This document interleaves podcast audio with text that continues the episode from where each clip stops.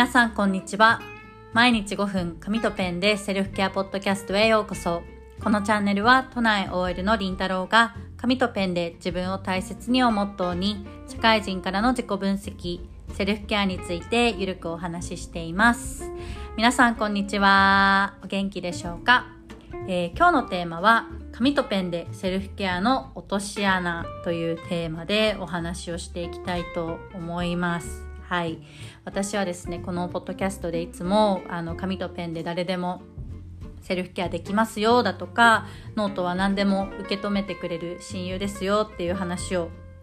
よくしてるんですけれども、実はですね、まあ、このジャーナリングにはあの落とし穴が、はい、ありますということで、あの自分を大切にするためにやってることなのに逆効果となる場合があるので、こんなテーマでお話をしてみたいなっていうふうに思います。で、まあそもそもジャーナリングって何なのっていう話なんですが、あの、まあ、紙とペンで一日の終わりにあの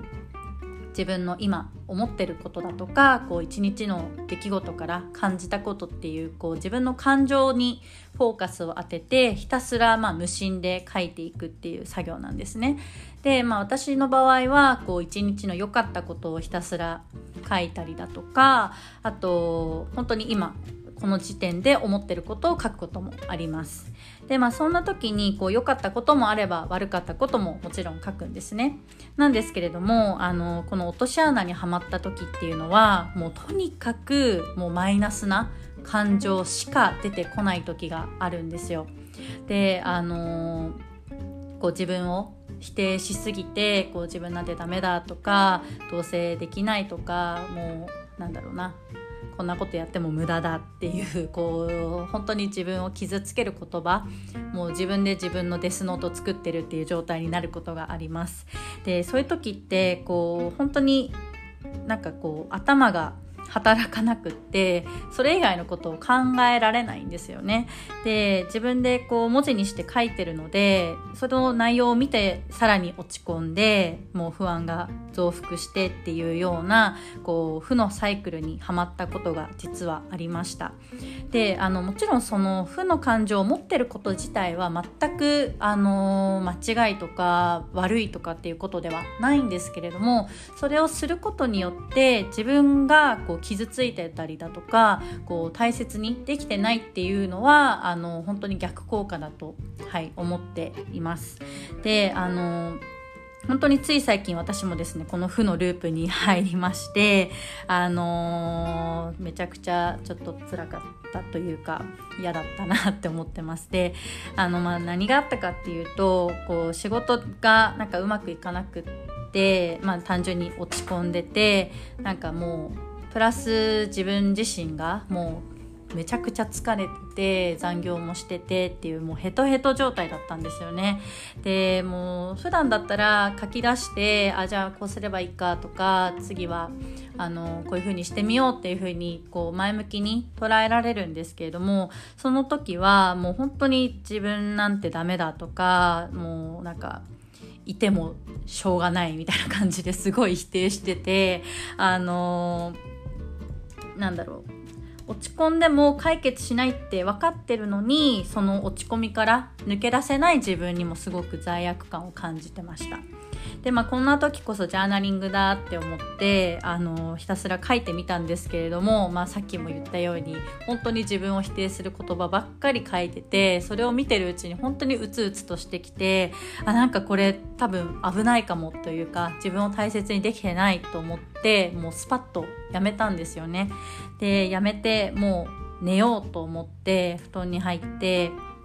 でもやっぱりぐるぐる考えちゃうのでいつもより寝るのは遅くなったんですけれども、もうとりあえず無理やりその時は寝ました。で、あのー、起きてからもやっぱりちょっと落ち込みは続いたんですけれども、あのやっぱりちょっと体は元気になったので少しこう自分のその落ち込んでる感情っていうのから一歩引いてそれ以外のことを考えられるようになったんですよね。で、その時になって初めてあちょっとジャーナリングやってみようかなっていう風にまた思えて、あの書き出しました。そしたらですねあの本当にめちゃくちゃもう否定の言葉しか書けなかったところからもうめちゃくちゃ書きまくってですね、もう本当に今のありのままの落ち込んでる自分からこうちょっともやっとしてる気持ちだったりとかをうわーってまずは書き始めて、でもこんな自分でもいいんだとか、こうこんな自分をなんだろう大切にしようっていう言葉が出てきたりだとか、あとはこう私自身がこれまで、まあ、出会ってきた人だとか、こうこの発信を通してつながった人だとか、コミュニティで出会った人だとかっていうのをわーっと思い出して、あ、すごく感謝の気持ちでいっぱいだなって思いましたし、今の、ま、自分のままでいいっていう風に思えて、そのこう負のループから抜け出しました。でここから思ったのがやっぱり、まあ、なんでこうなったのかなって思った時に、もう私自身がめちゃくちゃ疲れてたんですよね。でもう頭が疲れてるし体も疲れてるので、なんかもう本当にそういう時ってすっごく視野が狭くなっていて極端な思考をしていたなっていうふうに思ってます。そのなんか仕事がうまくいかないとかちょっと失敗しちゃったっていうことに対してなんだろう本当に片方の面というかネガティブな面からしか見てなくって、なんか私はいつもダメだとかもう何をやってもうまくいかないとかってすごいなんだろうもうゼロひゃくで考えてみたりだとか、あと自分のできないこととか自分にないものっていうのにしか目を向けていなくって、でも本当はもっと広い視野で考えれば自分にだってできてることだってあるし成長してることだってあるのに、全くそういうのがこう頭が疲れてるからこそ見えなくなってたんですよね。で、あのー、なんだろう普段私がポッドキャストで送ってるようなメッセージっていうのも頭では分かっててもそれを受け入れられない自分っていうのが、はい、いました。で、あの皆さんも本当にまあジャーナリングに限らずですね、あのとにかくもう毎日うつうつとしてますとか、なんだろう自分を否定する言葉が頭の中にこう巡ってますっていう方、もしかしたらこのポッドキャストを聞いてる方の中にもいらっしゃるかもしれないんですけれども、あのそういう時は本当にまず休んでいただきたいなっていう風に、はい、あの心から思ってます。あのもちろんですねセルフケアというかこのジャーナリングっていうのは一つのこう助けとなるツールにはなるんですけれども、使い方を間違ったりだとかこう自分自身が疲れている時にやってしまうとこのようにまあ逆効果になることもありますので、まずは本当にあのその不、不、不安のなんていうんですかね、感情に飲み込まれている時はまずは休んでいただいて、もう本当にぐっすり寝るとかでもいいですし、数日思い切ってちょっとお休みを取ってみるだとか、